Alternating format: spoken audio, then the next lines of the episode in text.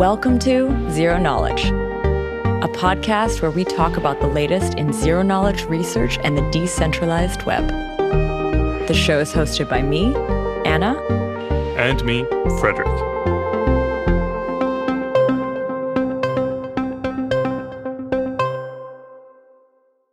Before we start in on this week's episode, I want to remind you all of an upcoming AMA episode with Frederick and I. This will be hosted by our friend Alexandra Heller. If you have any questions or topics that you'd like to see us cover, please head over to the ZK Podcast subreddit and leave your questions there. I will also link to a tweet that Alexandra sent out last week where you can also leave some questions. Be sure to ask us about production, blockchains, zero knowledge proofs, or where we see the space going. Ask us about our hopes, dreams, and aspirations. Whatever you've wanted to know but were too afraid to ask. So, links are in the show notes and hope to hear from you. I also want to say a big thank you to this week's sponsor, Trail of Bits. For this spot, they asked that I share a recent update about Crytic. Crytic is a GitHub app that continuously assures your Ethereum smart contracts are safe and functional, reporting build status on every commit, and running a suite of security analyses so that you get immediate feedback. Upgradable contracts are not as safe as you think. Architectures for upgradability can be flawed, locking contracts, losing data, or sabotaging your ability to recover from an incident. Every contract upgrade must be carefully reviewed to avoid mistakes.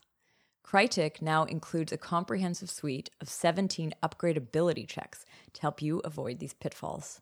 This tool allows devs to stress test their upgradable contracts as they go, saving time and potentially catastrophic headaches down the line. For more, check out their blog post where they describe how to use this tool. I've added the link in the show notes. So thank you again, Trail of Bits. And now, here is my conversation with Alex Evans and Tarun Chitra. This week, I want to welcome back one of my favorite guests and our sometimes guest host, Tarun. Hey. Um, for this episode, we're actually speaking with Alex Evans, who's a researcher at Placeholder. Welcome, Alex. Hi, thanks for having me. And Alex and Tarun recently published a blog post where they talked about the kind of challenges around POS, staking derivatives, and the batching of those derivatives. And that's going to be the majority of this episode. So, Tarun, today you're going to be sort of a combo guest host slash guest. Hope you're ready for it. yeah, I like to think of it as I rehypothecated myself as a staking derivative, ah, as a guest derivative. cool. And Alex, uh, you know, this is the first time that you're on the show. Tarun knows you quite well, but I don't, and maybe it would be great for you to introduce yourself a little bit to our audience. Who are you, and what you what are you working on? Sure. So, as, as you said in the intro, I'm a researcher at Placeholder. So, a bit of context Placeholder is a venture capital firm in New York. We invest in open crypto networks and the infrastructure that supports their development.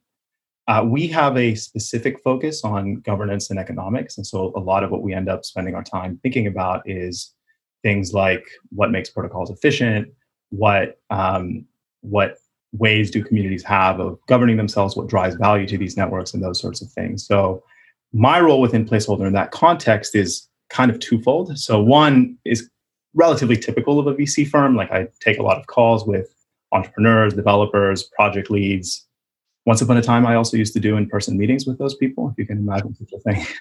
Um, and I do some research on particular areas that we uh, potentially ultimately end up investing in. So that part is relatively typical and, and, vanilla as far as the VC world goes. Then I also have this other, and perhaps for the purposes of this podcast, more interesting version to my job, which is I end up doing a lot of thematic research in vertical areas that I find interesting, I have the opportunity to dig a little bit deeper. And so in the past, that's included things like um, credit risk and uh, lending protocols like Maker. Uh, more recently, it's included uh, this paper that we wrote with Tarun on staking derivatives, as well as another recent paper on uh, liquidity provider returns in, in automated market makers. So it's really kind of it's two sort of opposed roles that I have. One is very vertical and uh, very horizontal, I should say, uh, where it's mile wide, inch deep, talking to a lot of different projects, seeing what's going on in the ecosystem.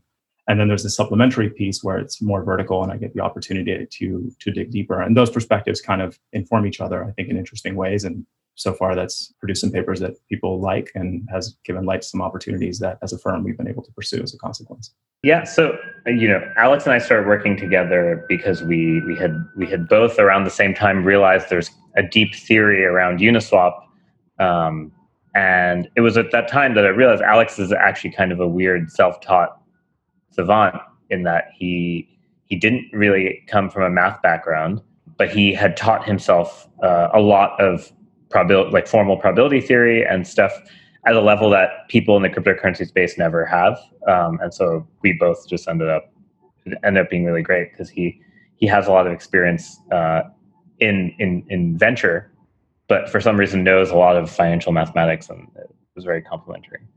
Cool. So this is this episode should be pretty DeFi heavy, and this is something that it's so funny because I think on our New Year's episode, I said something along the lines of like DeFi is boring. Or I said memes was boring. Whatever. I made two bad calls and I've actually been called out a little bit for it. And it's funny because I, I do find that like there's been so much activity in DeFi that inevitably starts to kind of come into this podcast, to- into the topics that we cover on this podcast as well. Um, and I think this episode is going to be looking at first at like the state of DeFi, and then we're going to dig into a paper that Tarun and Alex co authored um, looking at how POS systems can be impacted by these staking derivatives. So, since I have you both on the on the episode, I wanted I wanted to ask you a little bit more about just general state of DeFi. Where are like what what's going on right now? If you could like highlight one or two main trends that you're seeing at this point, what would they be? Well, well, I, I think the easiest, at least like market dynamic changes that have happened are that you know people have basically used these decentralized platforms to replicate uh, financial services offered by centralized platforms like Coinbase or BitMEX or BlockFi, and I think people had this sort of growth hacking issue where like the only people who wanted to use DeFi for a long time were those who had really poor access to capital. But the people who have really poor access to capital are oftentimes not very technically sophisticated. So you have this chicken and the egg thing like how do we get people using this stuff even though it might be too technically complicated. And over the last six months, I would say the UX uh, plus it, very complicated incentive mechanisms have actually made it cheaper in a lot of ways to use the decentralized versions of these products than the centralized versions, which has brought on a lot of, has migrated a lot of people over. Um, and so we're witnessing one of the great growth hacks in history. Um, I don't think I've ever personally seen anything that's come close to this. And that has been the ca- sort of catalyst of migrating people from centralized crypto trading to kind of uh, and lending to decentralized trading and lending. And I would say thematically that's what's happening. Do you think though that like it, I remember like, you know, back in 2017 you were also seeing more traditional financial entities entering crypto. Or would you say that now it's like centralized crypto is moving to decentralized crypto? But like are there also traditional finance also getting excited about this part of it? Or are they still kind of staying out of this? It's still pretty complicated. I, I think it's like still too complicated for for like very traditional finance folks. It's too complicated for centralized trading folks in a lot of ways because you have to understand a lot more of the blockchain mechanics and engineering and low level details about the virtual machine. And like if you're really making good investments in DeFi, you need to actually understand a lot of the, the, the, engineering details, which is very different than normal finance, where you only really care about the financial details. And the centralized exchanges usually act as this abstraction layer so that you, when you're buying Bitcoin on Coinbase, you're not actually buying Bitcoin on Coinbase. You're buying the right to Coinbase issuing you Bitcoin later, but they could just be like, hey, sorry, we're going to exit scam and take all of the Bitcoin and not pay you back. Um, DeFi doesn't have this problem. It's it's very much non-custodial. So if you have your own keys, you can keep track of all the funds you have on these exchanges, and you also can check whether they the exchange itself is under collateralized or is trying to pull a scam or whether there's a Mt. Gox happening. These decentralized finance entities can actually make sure that those don't happen. But they are more difficult to use, and they there's this trade-off surface, and that trade-off surface is captured by the sort of difficulty in engineering problem. Yeah, so on that engineering problem, there's a couple interesting things that we're noticing as well as we're seeing a lot of engineering talent try to focus on building some of these opportunities. A lot of them are more traditional developers that come from more software backgrounds that maybe don't have as much of the, the finance background, but just have an opportunity to play with these different primitives and assemble things that potentially users find interesting. One of the things that we hear repeatedly from people is that they pursue the opportunity because the, the underlying infrastructure is potentially more neutral to the things that are uh, on top of it. So, you know, if I was building a lending system back in the day, potentially I might have to compete with a whole bunch of banks, and then Goldman Sachs launches Marcus, and I have to compete with them, um, and a whole bunch of things like that. Um, now we're getting this opportunity where I can build things on top of lending protocols, knowing very, very specifically what types of behaviors I can expect. I mean, barring you know hacks and, and that sort of thing, which are uh, still all too frequent in DeFi. But especially as that infrastructure ossifies, it's relatively predictable in terms of somebody who's building a financial service to know that the underlying infrastructure is ideally neutral to them, at least at this point in time, such that they can build with confidence and know what functionality they're offering to the end user. And, and, one other thing I would say that's sort of an extension of that is, you know, I we kind of over the last 15 years we saw the evolution of financial technology go from, you know, things in 2006 and 7 of, of, of Venmo kind of figuring out how to make social networks useful in, in payments as an evolution from PayPal.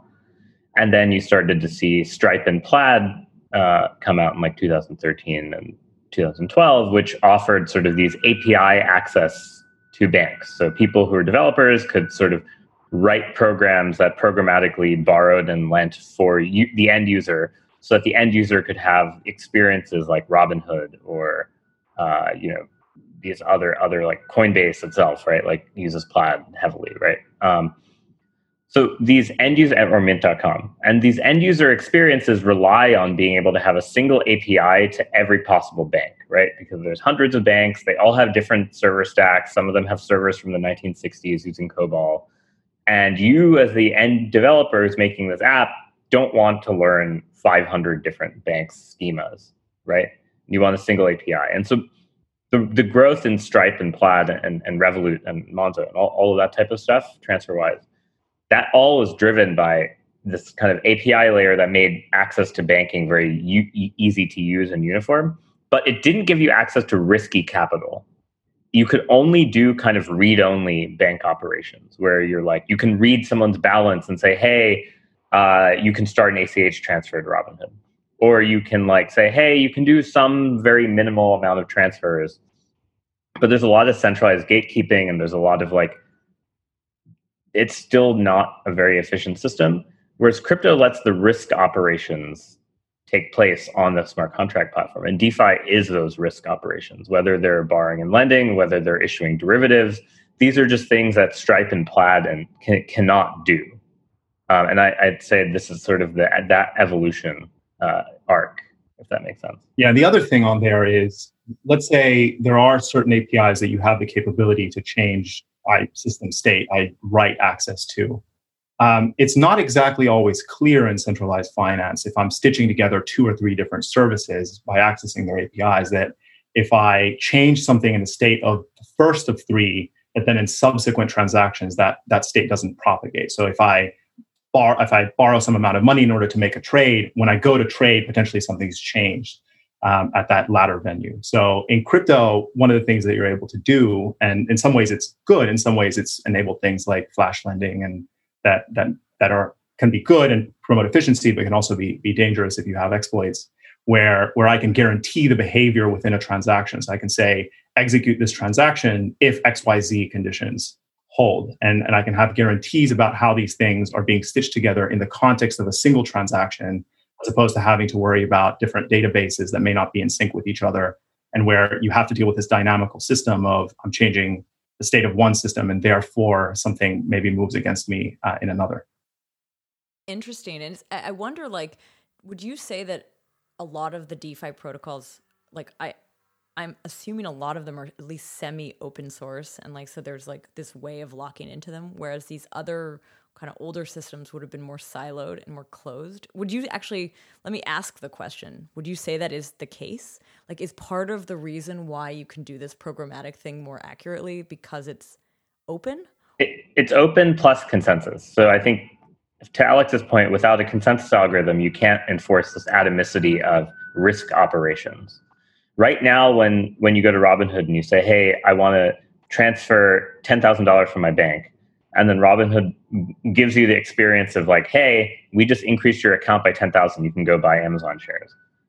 They don't. They're actually taking risk. They're assuming that your bank transfer will work, and if it doesn't, then they liquidate all your stocks, right? in a crypto system, you don't have to do that. Once I do the transfer, the money's there. So I can just make everything conditionally dependent programmatically, uh, which just doesn't doesn't exist in, in normal finance. All of the, the the hacks that are make it look like that's happening for you yeah. are all like coin some centralized entity assuming risk and lending money to you implicitly. Yeah. Oh wow, yeah, that totally actually makes sense. But do you feel like is there no I mean, and that's sort of speaking to the centralized version as well, where the centralized version was also sort of just like where the actual things were held weren't necessarily reflected in the user's experience of where those things were held. Or when things transferred wasn't exactly reflective of the actual underlying transfers happening. Yes. But now it is. Yes. Through DeFi. Oh, that's cool.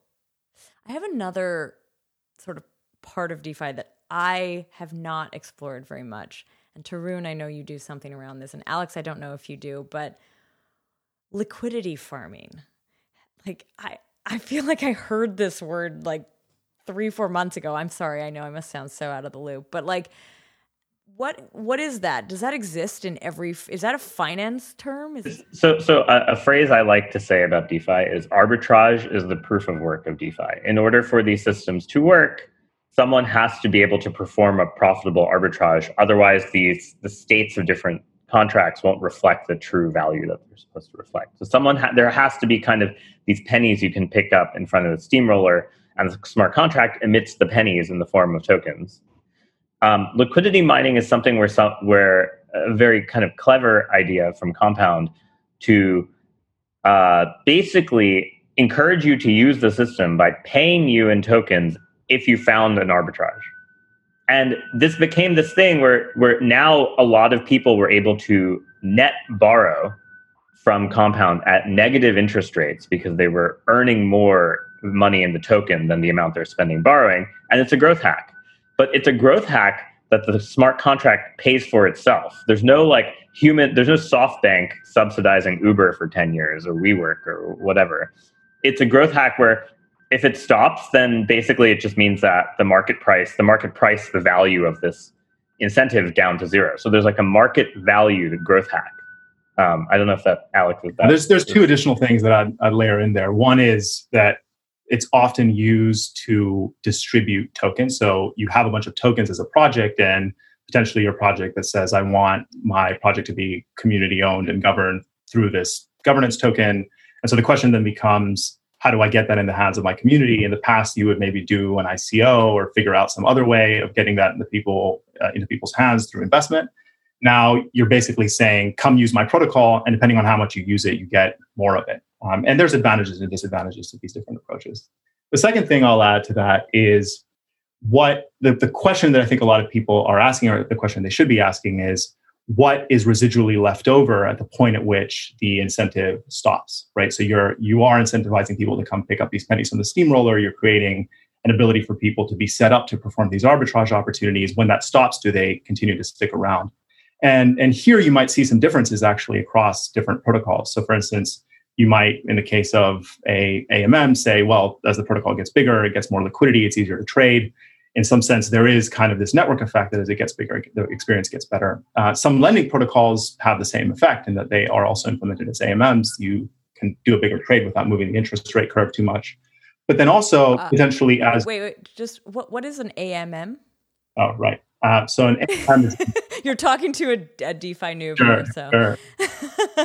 so an AMM, and I think Tarun, you might supplement my definition here, but at least how I define an AMM is an algorithmic trading agent. In the simplest case, you have a contract like Uniswap on Ethereum, uh, users contribute, let's say, 50% DAI, 50% ETH to that contract, and then that contract offers that ETH and DAI to traders for pairwise swaps at an algorithmically determined price.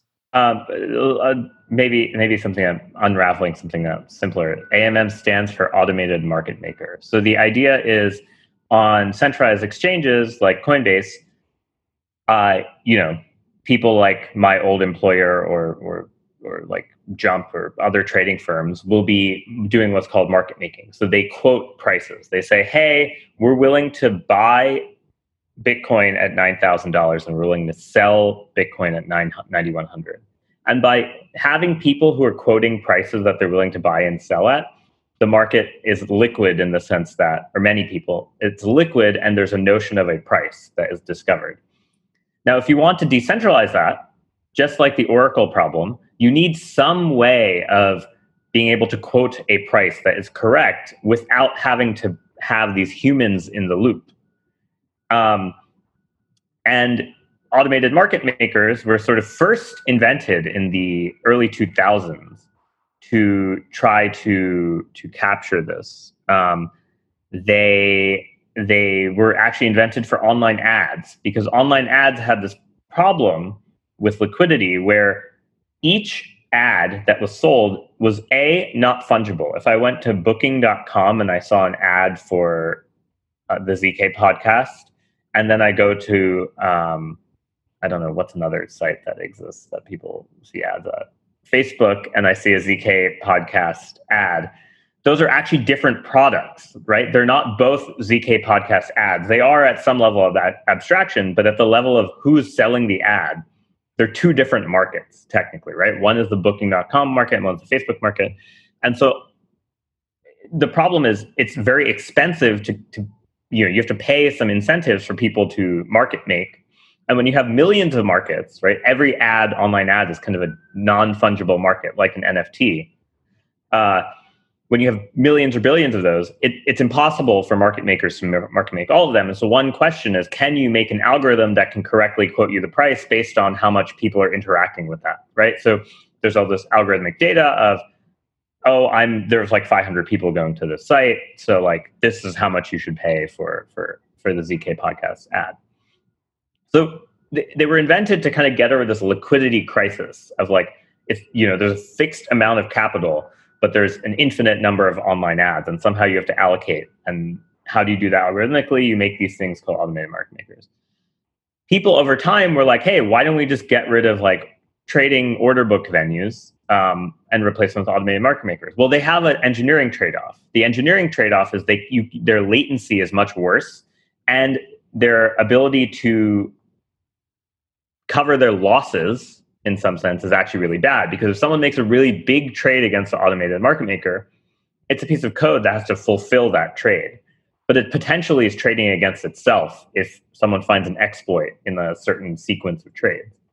So it, it, it was hard to develop these things um, I think like you know people who are now algorithmic game theorists who are looking at crypto, like Tim Roughgarden, they they invented the theory for a lot of this stuff in the 2008 era, and then automated market makers made a jump to cryptocurrency uh, in 2015 in this uh, kind of blog post, uh, Reddit sorry Reddit post between Vitalik and Martin Koppelmann of Gnosis, where they were like, hey can we ha- can we get rid of these exchanges? And this has to do with the whole DAO hack. Can you stop trading thing that I don't know if, if, you're familiar with from Ethereum history.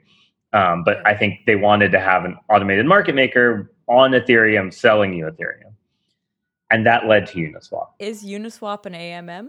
Yes. Okay. It, it is. It is an AMM. It used to be the most used on-chain AMM. Uh, it's now the second most used on-chain AMM. The first awesome. is Curve. Thank you so much for defining that, by the way. And sorry, Alex, we interrupted you. You were actually describing this. So I want to I want to take a step back to what you were talking about when you were basically adding to the conversation around liquidity farming. You sorry that we we did the detour, but actually this is awesome. No, thank you. That was actually a very helpful detour because it clarifies what I think is a distinction. What I was talking about was there's this difference between just the general AMM that's reporting the price between two different assets, like Uniswap and what Tarun described. What's the price of ETH versus the price of DAI? And then there's this other AMM that is something like Compound, where you're you're trying to quote an interest rate. You have supply and demand, people borrowing and lending, and your output is some interest rate. So in the former case, it's pretty clear that as you get more liquidity inside of this, let's say ETH to DAI pair, that the experience kind of gets better. In a lending protocol, potentially it, it may not. Um, I mean, in a, in a certain sense, it does because you can do bigger trades without moving the interest rate. But let's say if you have 90% of Ether supply inside of Compound, that may be pretty risky. And actually, Tarun has done some really good work explaining some of those limits. And so potentially some of these AMMs that are lending protocols may have to scale horizontally, that you can't get too big in any particular market, but you have to include multiple markets. So you're doing all this liquidity farming, you're building basically horizontal scale, while some of these specific AMMs like Uniswap pools or Curve pools or Balancer pools um, don't don't have that as much in any one particular market. If that makes sense. Is there so? But I want to go back to that like comparison to traditional finance. Like that first question I had was like, does it exist? Is like liquidity farming a thing? What is the equivalent of liquidity farming? Yes, so it, do, it does exist. Finance? So, okay. um, in but it exists in like weird esoterica that I think like the majority of people would never actually interact with. They just don't realize it. But uh, in high frequency trading and market making, exchanges, in order to drive liquidity to their exchange, pay incentives in the form of rebates. And these rebates are things that are like if you trade more than a million shares a day, you instead of paying 10% in fees, you pay 2% in fees. Right? And these these incentives are, are meant to like, and you, you can see this in crypto exchanges, it's like exactly the same in centralized crypto exchanges. It's yeah. exactly the same incentive thing of like, hey, if you if you quote prices a lot, and the people who use the platform the most are the people who are market makers because they have to every every time there's a trade they need to update and say like this is what we think the best price is right and then the market equals sort of an aggregated average of everyone's view on the best price but basically exchanges have to pay these rebates and these rebates are in fact the reason that you have Robinhood and free trading. Because Robinhood trading isn't really free. They're selling your orders to Citadel, Jump, my old employers, people like, you know, like trading, like kind of algorithmic trading firms. And those people are actually executing it. And then they're, they're on average earning, let's say, like 10 cents per execution, and they give Robinhood three cents of that. So Robinhood is really selling your data to them and they're executing it. And that whole system only works because of this incentive mechanism where the exchanges are rebating. Getting the, oh, I see. Okay. Well, one of the things that's interesting here too is that on exchanges, the different orders, it's not always necessarily, or at least historically, hasn't always been clear what the different rebates and incentives are. So some exchanges may charge takers, some may charge makers, some may have different orders. In fact, there's been a lot of controversy around hidden orders where people don't really know what the orders are. And so your orders aren't executing correctly and you have no idea why, versus there's a relatively set number of functions that these AMMs have. And so it's pretty clear what rebates you get at any individual time and what the costs are to trading are, are a little bit more predictable at times. Yeah, one, one, one point of clarification is, is when he when Alex says takers, a taker is a person who makes an active market order. So it's a person who says, "Hey, currently people are are quoting uh, I'm willing to buy at a dollar. I'm willing to sell at a dollar and one cent. Uh, a taker is a person who says, you know what, I'm just going to buy at a dollar and one cent. I don't care. I just need to buy right now. I, th- I think like the the financial terminology might be somewhat confusing. Yeah. Uh, well, not confusing. It's more like when when you're talking about liquidity farming, and then you're talking about these rebates. I mean, are they different mechanisms to incentivize the same action, or are they because it's it's from what I, I've understood of liquidity farming, it's more like you're you're earning something. It's not that you're getting discounted something or rebated. So you you could think of it as a rebate though, because in compound, let's say I'm borrowing, I, I put up hundred dollars of Ethereum, I borrow fifty dollars of DAI or USDC, and I'm paying eight percent interest, but I'm earning like nine percent worth of comp by borrowing. Well, now I'm now am I that's a rebate. Oh, I see. Okay, that's right? what you mean. Okay. okay yeah, okay. It, it it it could be viewed as it, you can always kind of eventually turn it into looking like a rebate. Yeah. But it's a proof of work thing more than a proof of stake thing. So I think one of the points Alex made earlier about token distribution being very different when you follow these liquidity mining incentives is that they're more fair in a lot of ways. They're much closer to proof of work where it's people competing to earn portions of the network. It's like versus proof of stake or ICOs where the token distribution is where the initial token distribution is, right? And you have to go figure out how to disperse it to as many people as possible. Here you're saying, hey, look, I have something where if you use it, you earn my token.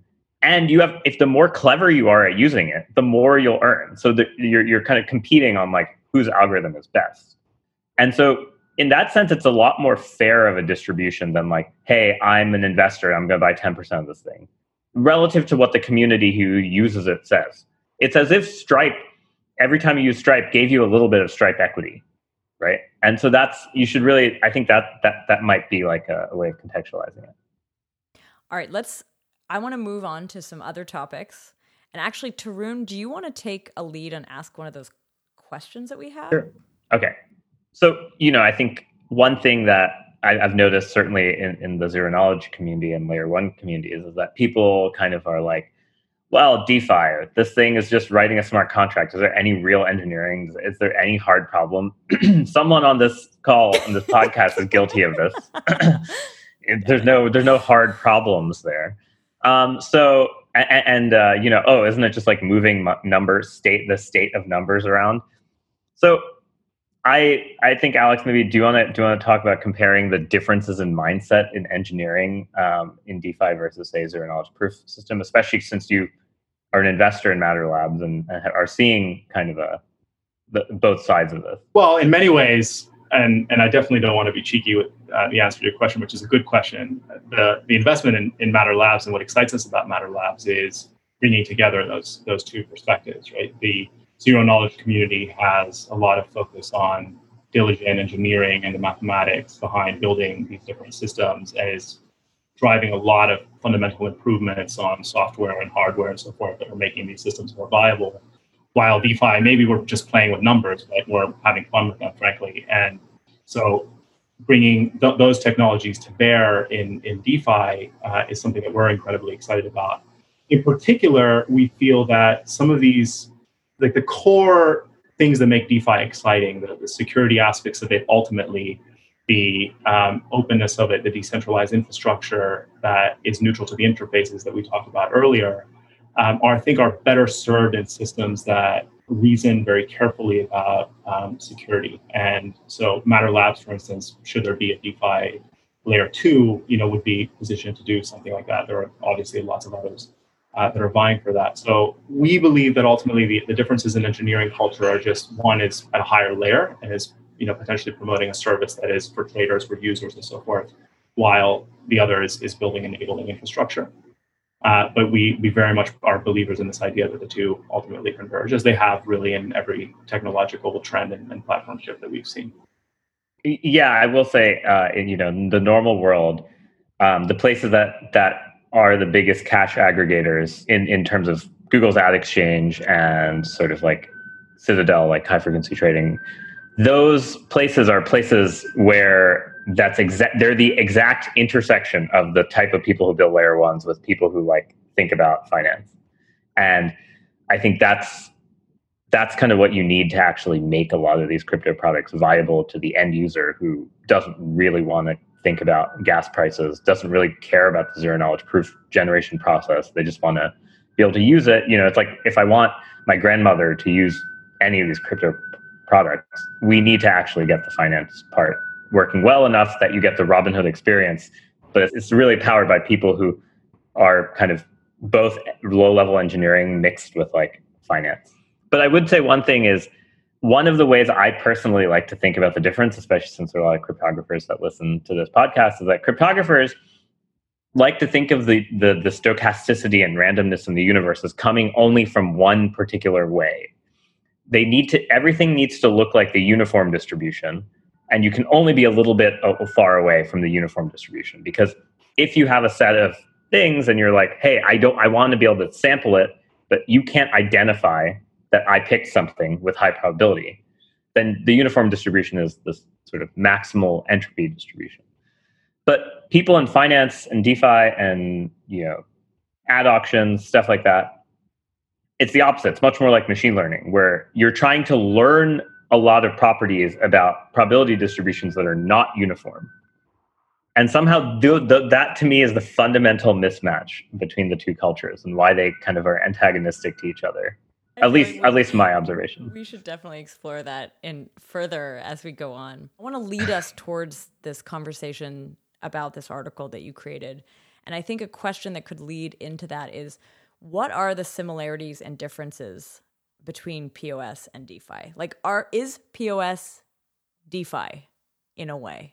Right. So, so there's the general answer, and then there's the answer that's a little bit more specific to some of the work that we did, which kind of in- incorporates a little bit of both, and maybe that gives us an opportunity to transition to discussing that. Is in some sense, proof of stake and DeFi do use stake and liquidity in somewhat analogous ways. So there's a number of different proof of stake protocols. Well, all the different proof of stake protocols use this idea of a coin as your collateral in providing some, some marginal security to the network. Similarly, I think a lot of DeFi protocols, maybe innately or maybe inspired by that approach, have been pursuing something similar in that you back some amount of collateral and then you issue assets against that collateral or provide insurance, as we've seen in a number of different DeFi protocols that try to ensure the own functionality that they enable. We're seeing this a lot with lending protocols. So in that context, some of the ways in which you think about these things may end up being quite similar, and and they do end up being very much probabilistic, as Tarun said a minute ago. That you have to think about what the probabilities, let's say, of default are, or what the probability that somebody does something malicious or messes with something in this part of the system, and how that propagates to the rest of the system. So in that sense, there are some frameworks that can sort of incorporate both, and that's the non-tagline version of POS is DeFi. And yet, it's. I feel like when POS was really being developed, like the early ideas around it, DeFi didn't really exist the same way it does now, or it hadn't come to fruition. Like, even if some of the ideas were floated, we didn't know if it would be adopted. I mean, think back to, I actually don't know this, but like POS first proposed maybe like five years ago, six years ago? Well, actually, technically, it goes back to two, uh, a 2012 Bitcoin Talk post as far as as, as, as easy from, from someone someone whose okay. name is Quantum Mechanic. But the first POS systems were were like NXT in 2013, Peercoin around the same time.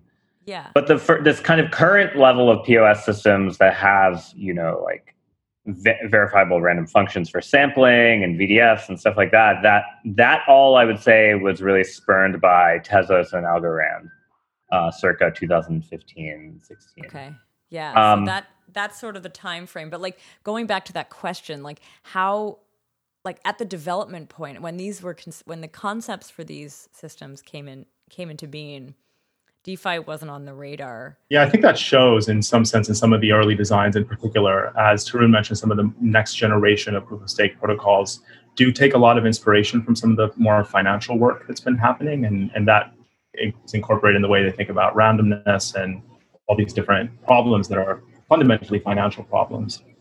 But but at their core, DeFi protocols, the core incentive is that you're getting some amount of yield on on your assets by being a validator. What what ends up happening once you mesh those two worlds together, that in some sense were up to a certain point considered parallel, is a bunch of Frankenstein-like effects. And I think the first person that I read that articulated this well was Tarun, actually, when he wrote this paper on competitive equilibrium between staking and lending, where you have these potential effects where the returns to DeFi could be sufficiently high such that you can destabilize the proof of stake system by incentivizing people to leave it and go to DeFi protocols that the proof of stake system was supposed to be securing in the first place. And so as a consequence, you get these, these really weird dynamics. And so the, the retort to that is, well, if you think about both at the same time, you, you kind of bring those two perspectives and, and design with the idea that yes, there will be alternative yield opportunities on chain um, I think then you can start to think a little bit more rigorously and systematically about the types of risks that exist in these systems. And that's the work that we try to do with Tarun. Um, it's work that we've both kind of done in parallel separately, and that's kind of what inspired this um, staking derivatives paper. Let's to dig into this paper. I mean, Tarun, when did you publish that sort of staking and lending paper? Uh, October 2019, and then it was presented at SBC in February. It was sort of, okay. Yeah, so like for me, it really opened my eyes to just like a problem space I didn't know existed. And I mentioned it a couple times on the podcast. In a nutshell, if I can summarize, like I, maybe you can you can expand on this, but it was basically when you if you create sort of these these tokens, like if you if you are staking tokens and then can create replicas of them that are liquid and potentially lend those, that you end up with a problem of incentives or price differentials that could cause staking to become less viable. Is that roughly what you talked about? Yeah, more or less. You could you could think of it that way. Yeah, definitely. That's always the way that I've understood it. Now, I want to dive into the work that you're you've done together because that took it kind of an extra step and you were able to find kind of historic examples for what could happen if this wasn't properly managed. I thought that was quite powerful. So why don't you explain, you know, what this paper basically is describing? Sure. So we talked a little bit about the context too, and that Tarun was doing this work in parallel that I was introduced to. And at the same time, I think we were both noticing back to this idea of doing some horizontal work, noticing a lot of different protocols try to address this issue of liquidity and how you wanted to lock people in proof of stake in order to provide you security, but then you're depriving them of other opportunities. And so, how do the incentives work that way? So they were proposing all these different mechanisms to resolve that uh, that that problem. Um, we wanted to first of all ask the question of what these mechanisms were, and then ultimately what their their impact might be. And so that's kind of what motivated this work. So maybe a little bit before that, since we did this with AMMs very well, we can define what, what staking derivatives are. Um, so my best definition, and I hope you can supplement me here, Tarun, is the easiest way to think about them for me is as loans. And so I have, um, I'm a validator, um, as we actually have a validator on the call. So uh, I'm a validator. I have 100 uh, ETH, let's say ETH 2.0, and then I borrow 25 synthetic ETH against my ETH collateral at some price point that is determined by some curve, either set by the network or an external lender. I, at the end of that loan, either repay the 25 synthetic ETH and unlock my 100 real ETH, so to speak. Or if I perform some malicious action, like I'm not online at a certain point where I'm supposed to be online, or I do something else that the protocol doesn't like, I could get slashed and not have the, the, the capacity to repay my loan. The protocol will in some sense foreclose on my loan, and delete my debt, but then seize my collateral and then burn it or redistribute it as it sees fit. Um, you you use the term synthetic token. In this case, are you referring to synthetic as the the kind of project synthetic? Are you talking about like is that the terminology for these kind of copies of the stake in in liquid form? I, I, I use that term generally in this case, not okay. not Synthetix in particular. Uh, Got it. Okay. General to describe sort of an IOU um, that yeah. you have issued against some amount of stake, and and the reason you have the subscript synthetic to the ether that you're borrowing is that technically it's not always one to one. And actually, one of the important things is to figure out what relative price of those two things is. So they kind of look and feel similar ways, and that one can give you access to another. But, but the dynamics of the interaction between their two prices are really what drives a lot of the interesting mechanics in the work that we did. So, uh, you know, I think Alex started to point out, I think that thinking of it as loans is probably the great, most correct way to do it. For some reason, people in crypto love calling everything a derivative. And yes, it's a derivative, but it's just simpler sometimes to talk about it as a loan. Um, but the the main thing that I think these are all these things are trying to address is this concept of capital efficiency of like I have a bunch of capital, I've allocated it to something that's earning interest, but optimally the the yield I can get might not be optimal what to keep it. It might not be optimal to keep it in these networks, but the networks need to incentivize people somehow to, to keep their capital there and offering them alternative ways to at least borrow a little bit against it, maybe pay their electricity bill for their validator or something else is kind of the main main goal. And there are a bunch of proof of stake networks that are learning from what the lessons of what's happening in DeFi because DeFi is basically a, a, this gigantic exercise in optimizing capital efficiency. And proof of stake is a particular subset where it's really the it's insurance fund for the, the, the, the blockchain itself. Uh, there are a bunch of staking derivatives that exist right now. Um, some of them are cross chain. So Terra just announced this Cosmos staking derivative called Anchor, which will basically, and Polkadot is going to, there's going to be a cross chain link between Cosmos and Polkadot for this, where you can borrow dollars. So Terra is a stable coin that's in the dollar, and you can borrow dollars against your stake. You don't, you normally in the synthetic world that Alex was talking about, you're borrowing synthetic atoms, let's say, right? You're not borrowing and against and your atoms against your atoms. Yeah. But then if you want to get dollar liquidity, you have to take the synthetic atoms and sell them, get the dollars, and pay your bills, right? The idea is if there's a stable coin that exists, you could borrow the stable coin directly. And this is the thing that has driven Compound um, to grow to a billion dollars, really, is that people want to borrow dollars against crypto because they have expenses in the real world but they they're net long. They still want to own their crypto. And so staking derivatives are really starting to take off uh, on Cosmos, Polkadot, Terra.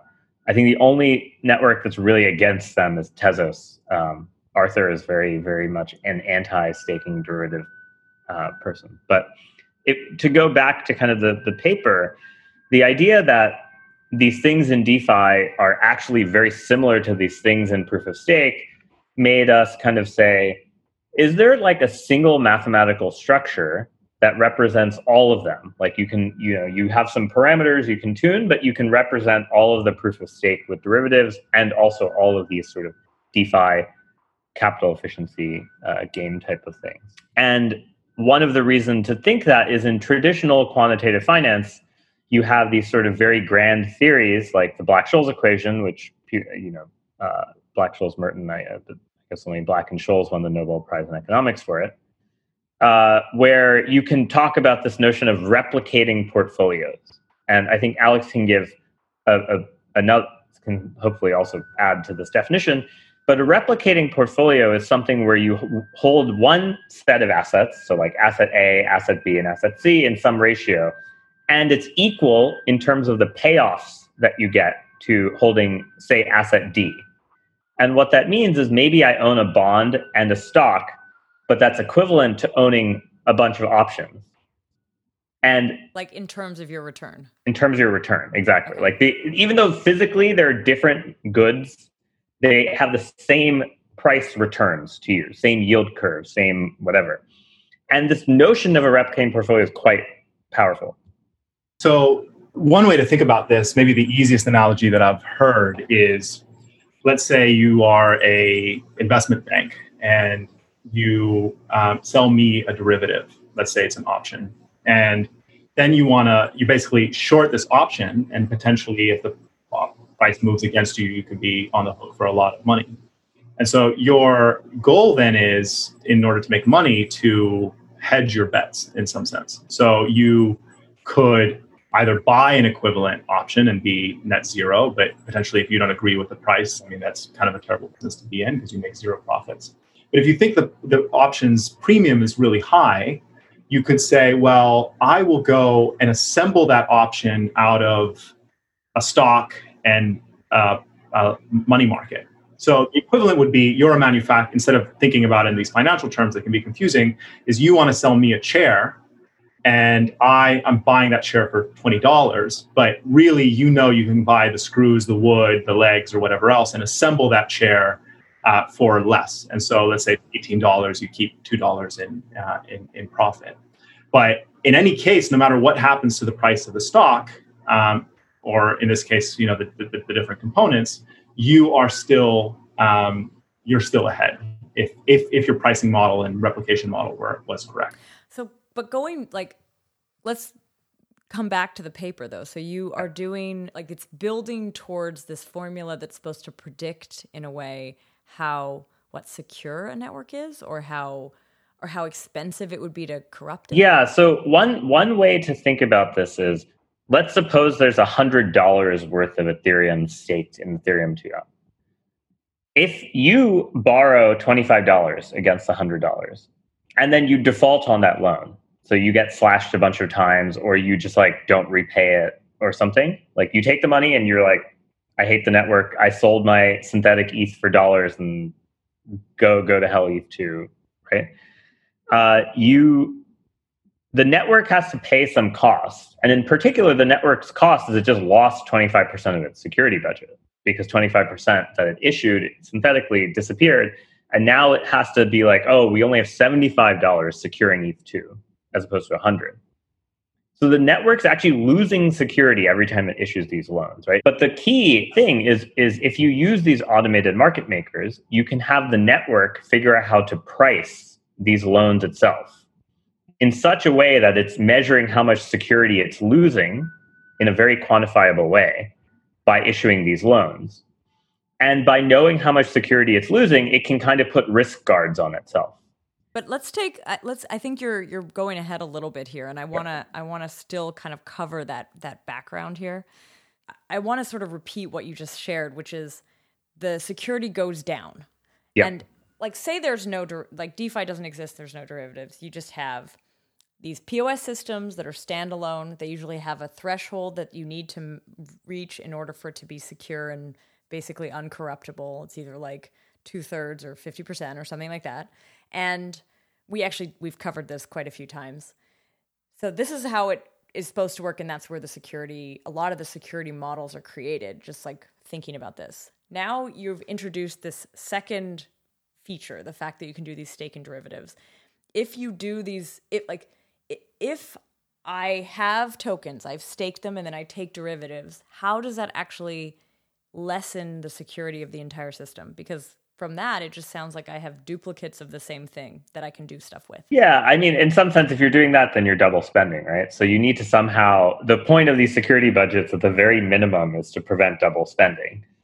And you're effectively letting someone controllably double spend, but in such a way that they have to pay it back so yeah. that it like undouble spends themselves. The idea here though is like defaulting would be being slashed, right? Like if yeah. you were if on the staking side you were slashed, you would have less tokens to be able to repay this loan yes. that you've taken against the stake. Exactly. And and the POS network itself can execute the loan and default ah. in the smart contract because it itself is its own security but this is a this is like a step further like i think we're still at the place where like i guess i still think of this as the existing pos systems and then things that are built on top and, or things that are existing around it but aren't necessarily deeply integrated but i do understand that as time has passed and as these findings have become more clear there are now pos systems like you know that are just launching or still in design phase that have learned to incorporate these derivatives themselves.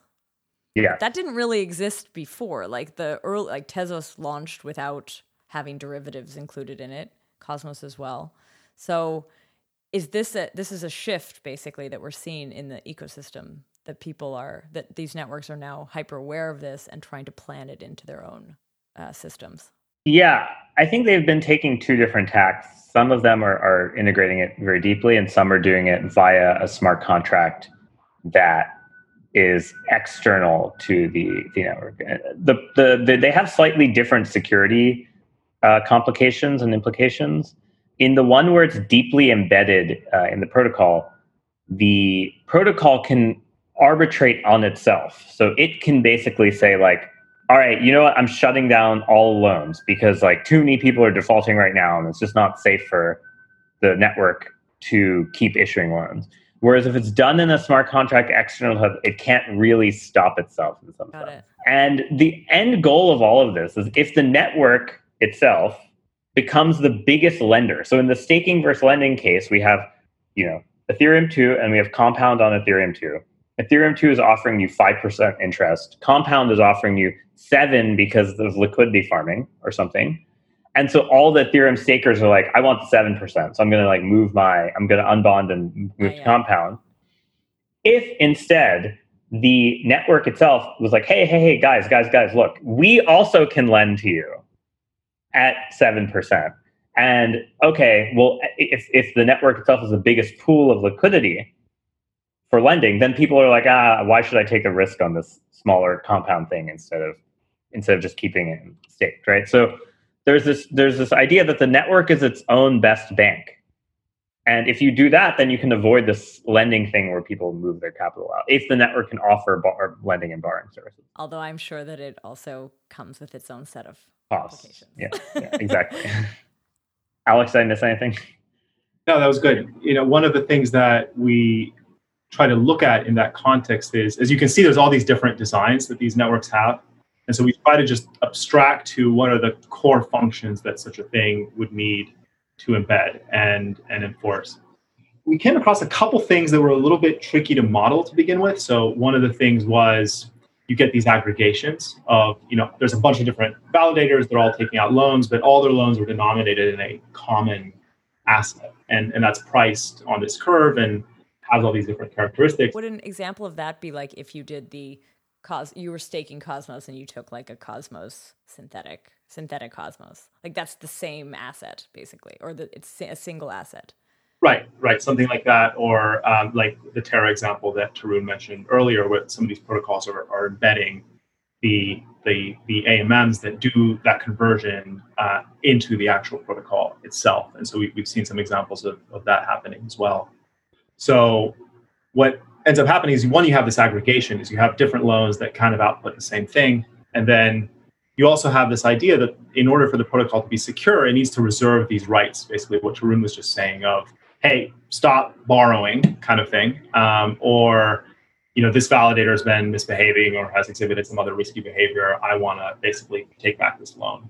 So those types of things are just options that the protocol has during the term of the loan that can alter the behavior and the actual price of the loan, but ultimately are priced in by people that are borrowing this type of thing. And so those two things make it really difficult to uh, analogize it to just traditional lending. So we kind of just scoured the financial math literature to try to figure out a good analogy for this kind of thing. And really, where we had actually a lot of luck was we found some uh, articles from the 90s and early 2000s where a lot of people were writing about mortgage backed securities and securitization was really all the rage. And there were actually quite a lot of similarities in the types of approaches and stochastic models that those folks used. And similarly, these types of structures were ones where you were pooling together different liabilities and issuing kind of these homogenous bonds, so to speak, against them. And then also you had these options on behalf of, let's say, the borrower to, if the interest rate goes up on your home loan, that you can prepay your loan and so forth. So they, it was kind of a neat framework that incorporated both. And so that's kind of what Tarun was getting on with the, the replicating portfolio is that you have these portfolios of all these different loans. And so you have this outputted asset that really behaves as an aggregation of all sorts of other things that, that, that are um, subsumed by it in a sense. So that, that gave us quite a lot of ideas in terms of both the potential stochastic behavior of these things, but also the types of risks that uh, we might see. In other words, we've kind of seen this stuff before and we've seen that it can work okay, but it can also be pretty bad. Um, and so that, that kind of gave us a direction to talk about some of the risks. I want to understand when you talk about this combined, this sort of like portfolio of assets, or I forget how you just said it, but like I think I'm thinking of it like a batch of these assets. Are they different? Like I, I want to kind of hear it through example where is it something like different staked currencies, like tokens from different networks are somehow bundled together? Or are you talking about like an individual network and their validators, all of their synthetic tokens being bundled together. Like that's where I'm not I'm not exactly clear what you mean. The easiest one is is the latter, where you have different validators with different risk characteristics, all have different loans, they have different collateralization ratios, but they all, let's say, have synthetic atoms as as their liability. The, the extreme case of this, and this gets again to the example of POS and DeFi, is something like multi collateral DAI, where you have people that are borrowing with different currencies as collateral, but they all owe DAI. And actually, DAI is in some sense being backed by all these different heterogeneous loans that have different characteristics and so forth.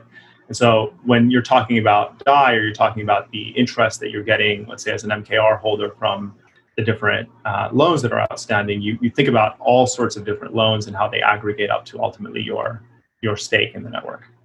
Maybe we can talk about the inequality that actually exists in these POS systems between these like large stakeholders and those with that don't have that kind of stake. How have, have these derivatives like helped or aggravated? Yeah, actually, maybe before we get there, one thing that's sure. helpful is we one of the things we looked at a lot in this paper was inequality, and under what conditions um, proof of stake networks do better on inequality than when they have staking derivatives than, than otherwise. It was kind of a surprising result to us when we first came across it. But you basically have this effect where potentially a, a large validator gets slashed, and then that increases returns for everybody else around them. And then also you have the secondary effect where now I, for instance, have less capital than you and can access basically the same opportunity set if I want to take commensurate risk. So you get this more egalitarian like distribution. And so that's kind of a nice result. You do end up having to burn up a lot of stake, and Tarun has these nice simulations, which I guess is his, his firm's raison d'etre to explore that you have these nice regions where you don't burn too much and also have these um, egalitarian um, effects. But let's say now in the take, taking the MBS analogy um, as as a given, and there are differences and similarities, of course, but we, we found it an instructive analogy for the following reason. Let's say you have a large validator like Binance that happens to hold a lot of points and is running validators, let's say. Um, and they get liquidated in a pretty big way as they're doing these risky activities and borrowing against their stake, lending to DeFi, and doing all kinds of tricks like that. They get liquidated, and now you have potentially a large network participant that is incentivized to fork the network to revert that state where they. And so then basically all the nice effects of inequality and stuff like that that we talked about in this theoretical sense all get wiped out immediately, right? And that you actually have the exact reverse effect where, where the inequality becomes worse and, and the effects of concentration more pernicious. I mean, you pointed this out really nicely in the article, but what are the risks? Sure. And a lot of the results that we end up proposing and a lot of the positive ones hold on these regions where we can make some some analytical judgment about what's likely to happen. And then outside of those regions, basically you guys are on your own. Um, and and and that's actually really what drives and motivates this this analogy to some different financial collapse that we've seen. So, for example, what, what we just mentioned and talked about about a large validator uh, being bailed out by the system is something that creates a kind of moral hazard that we've seen in other situations in the past. And I don't really have to dive into those. I think they're enough in people's recent memory. The thing that is kind of different and, and interesting is that you have different liquidation mechanisms in, in these types of securities. So traditionally, a loan foreclosure, by the time, so if you, for instance, don't pay your loan or don't make interest payments on your mortgage, uh, I, the bank, will foreclose on your loan. I'm the originator of your mortgage. I actually probably don't even hold your mortgage. It's somewhere securitized and somebody's earning those interest payments when you pay them. So I then need to basically propagate that information across an entire chain of different folks in the financial system. And eventually it makes its way to the holder of that mortgage backed security, which could be the Federal Home Loan Bank of Seattle somewhere. And they now have to basically mark their positions to market and figure out what's going on with the rest of the market and all that. So in in crypto, there might be an opportunity to do liquidations differently and perhaps better. And um, one key way that we see that we see this with decentralized exchanges actually in crypto as well, where you know they're draconian with liquidations, and what that means is they don't then have to go after you or your broker. And so you basically know that you have limited liability when you trade on them. And that's something that's really driven their growth. It's something that's true in DeFi because you're pseudonymous. You know, you play around in DeFi, you lose your shirt, but then, you know, they don't come after your house or anything like that. So the protocol can immediately enforce liquidations if they see you behaving in some uh, some way that's not agreeable to consensus, and they can do it immediately. And I just want to add one thing. This this ties back to our earlier discussion of when I we kind of talked about Stripe and Plaid versus DeFi, where like in the Stripe and Plaid universe, you know, Robinhood or Coinbase has to hold risk and give forward advance you the ten thousand dollars, but if you default, then they have to. There's like this time lag because there's no globally agreed upon database.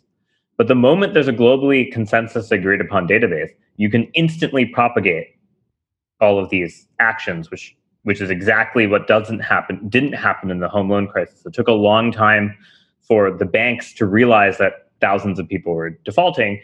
The novelty is in crypto that it's instantly propagated. Everyone can know instantly that like all these people are defaulting at the same time, which might it's not guaranteed to help, but it might be a good thing. You make the comparison to the mortgage crisis, the uh, mortgage backed security crisis that prompted the 2008 financial crisis. Do you see do you see parallels? Like is that or or do you think that that speed means that will never happen in the same way? I think it'll happen. Uh, we've already seen it happen at centralized derivatives exchanges because they have a similar liquidation crisis. In fact, I would say one of the reasons I suspect that Coinbase hasn't been quite unsuccessful at building a derivatives exchange is that unlike the Asian exchanges, I mean, there's legal reasons, but they also just don't understand how to think about liquidations. They've never had to do them. And there's this bad case like that happened on March 12th, for instance, where BitMEX had runaway cascading liquidations and the insurance fund was almost drained. Uh, and well, there were some very unhappy uh, BitMEX users who were liquidated and sued BitMEX. But those liquidations are not so different than these liquidations of validators. Uh, and there's this cascading effect where one validator being liquidated might cause the price of the synthetic to go up, which causes another validator to be effectively liquidated, and then the price of synthetic goes up. So the synthetic gets more expensive in some sense, or rather, the real asset, buying the real asset with the synthetic, which is how you recover your stake, gets more and more expensive the more people default. And if a bunch of people keep defaulting, there's this like feedback loop that looks like the financial crisis. So that can definitely happen. And it probably will happen, but at least it's a closed observational system where you can really see all the statistics of this happening, as opposed to the kind of very indirect way this happens in the current banking system, where there's a lot of like trust that goes on that like leads to message propagation being delayed. So there's a benefit also to this trust too, to mention the other side of the equation right? In that I, when I extend to you a loan as a bank, typically will have some more relationship uh, with you. Like I at least know your name, I know who you are, I know where you live, I have a lot of financial information on you. That you may say that's a very bad thing, but from the perspective of the bank, it's clearly not. It's, and from the perspective of the financial system, you have this entity that is proximate to the borrower and as such is able to underwrite the risks associated with that borrower in a way that a decentralized protocol cannot. So the decentralized protocol by definition needs to assume the worst and have very high collateral requirements and all that. The other part of it is very often the collateral that we're talking about here isn't, you know, Bay Area real estate, whatever you may think of that. It's higher quality collateral than a lot of coins that are traded on exchanges and crypto. Um, and as such, these issues, particularly around liquidity, could very much propagate the types of uh, deleveraging um, uh, cycles that Tarun just mentioned.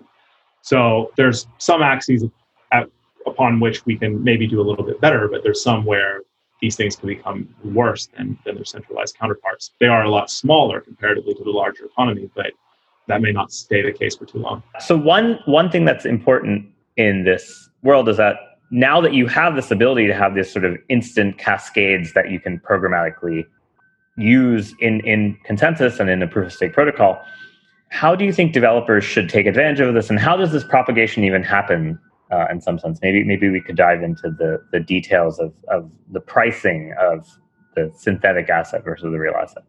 Right. So the way that we've seen this, the ideas that I think most compelling that we've seen um, for getting that information into the protocol to begin with are through these constant function market makers, which is actually a term that Tarun coined in an earlier paper with uh, Guillermo uh, Angeris. Um, and he uh, they, they talked about this idea of a uh, AMM, as we discussed earlier, that um, whose the solution to the arbitrage problem of which is easy. In other words, it's very easy for people to figure out how much they should add or remove from the AMM in order to have the right true price. And so in this case, what we mean by the right true price is what the probability of default is, what the security budget is, and so forth. So we want to get information from the market about what they believe, what expectations are about the relationship between the derivative and um, and the underlying asset.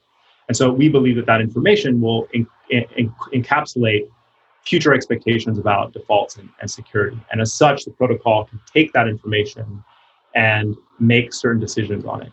Now, there are lots of lots of asterisks to that. In other words, you know how these things are manipulated and so forth that we don't get into as much. But but the fact that there are mechanisms to which these protocol designers are uh, implementing in order to get that information from market participants. The primary mechanism that we've seen are these CFMMs. What's also interesting historically is that some of the existing CFMMs that are being used outside of proof of stake altogether uh, seem to have actually been inspired by the staking problem to begin with. So I was listening to this podcast from Michael Egorov from, from Curve, and he was talking about how he was initially working on staking derivatives like problem, and, and that's kind of where the idea of Curve came about. So there's this clearly this really tight connection between how do we get information about the relationship between staking and staking derivatives and how we facilitate optimal exchange so that it's easy for people to report the true price to the market. What, like going back to this earlier conversation we had about the liquidity mining and the arbitrage, like, do you feel like the more efficient you get at this, do you not sort of remove arbitrage? Like, don't you get to this place where it just becomes like there is one price, it is completely correct, and there's no way to like benefit from moving it around? Well, locally at a specific time, that's kind of the idea, but the world's always changing. And um, as such, you have to pay gas. I mean, fundamentally, the problem is the, the transaction demand market for the blockchain is what drives the fact that you can never be perfectly arbitraged. There's just some noise from the. This is one of the reasons I think Ethereum competitors actually are at kind of a huge loss. Is that they don't have this like latent transaction demand coming from like uh, from exchanges and USDC and USDT and stuff, such that people have to compete at that microstructure level and understand the exact transaction ordering in the mempool and understand how they bid on this so that they can be as close to arbitrage as possible. But there's just enough traffic that it can never be perfect, which is kind of the beauty of of these crypto networks. Like the traffic is all visible. Hmm. You had to leak all that alpha at the end. I mean, if that's alpha, then people are just getting DeFi beta just by S DeFi or whatever. This paper came out a month ago. What are you thinking about now? Like, are there are there new phenomenons or new constructions that you see emerging that could have impacts on POS systems and their security that you haven't covered yet? Um, I'm not quite sure it's POS, but I, I do think that the the the fact that I, have talked to, to to a bunch of traders in Asia recently, and they've told me, "Hey, we're like using Curve and like skipping the OTC broker on Skype," kind of convin- convinces both of us that there's actually some way at certain times where DeFi is actually way cheaper than CeFi, than centralized finance, and quantifying that and when that happens is kind of something Alex and I have been thinking about.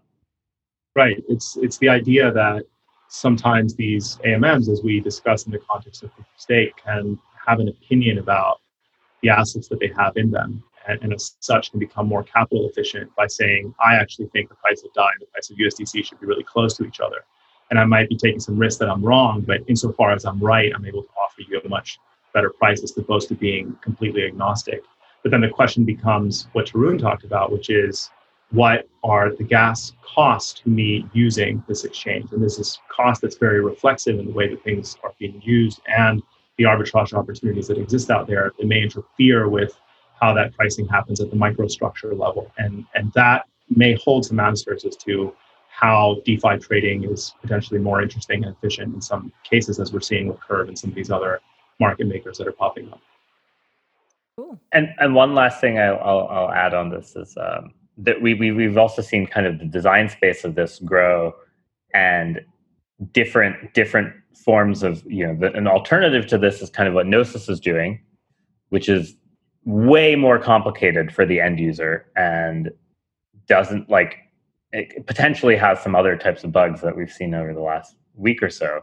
So there's there's just a lot of different the design space I think has kind of exploded and I'm just excited because every day I read a new paper that's like oh well we can make a slightly better that like version of this so that it like loses less money than the centralized version or whatever and I think the fact that there's this like burgeoning explosion in this means that 2016 for proof of stake is kind of 2020 for DeFi.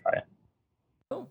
That was a great way to Cool. Well, listen, thank you to both Alex and Tarun for joining me on the show and sharing with our audience a little bit more about this paper and a little bit more of the work you're doing in that intersection between POS and DeFi. Thanks. This was fun. Thanks. Cool. And to our listeners, thanks for listening.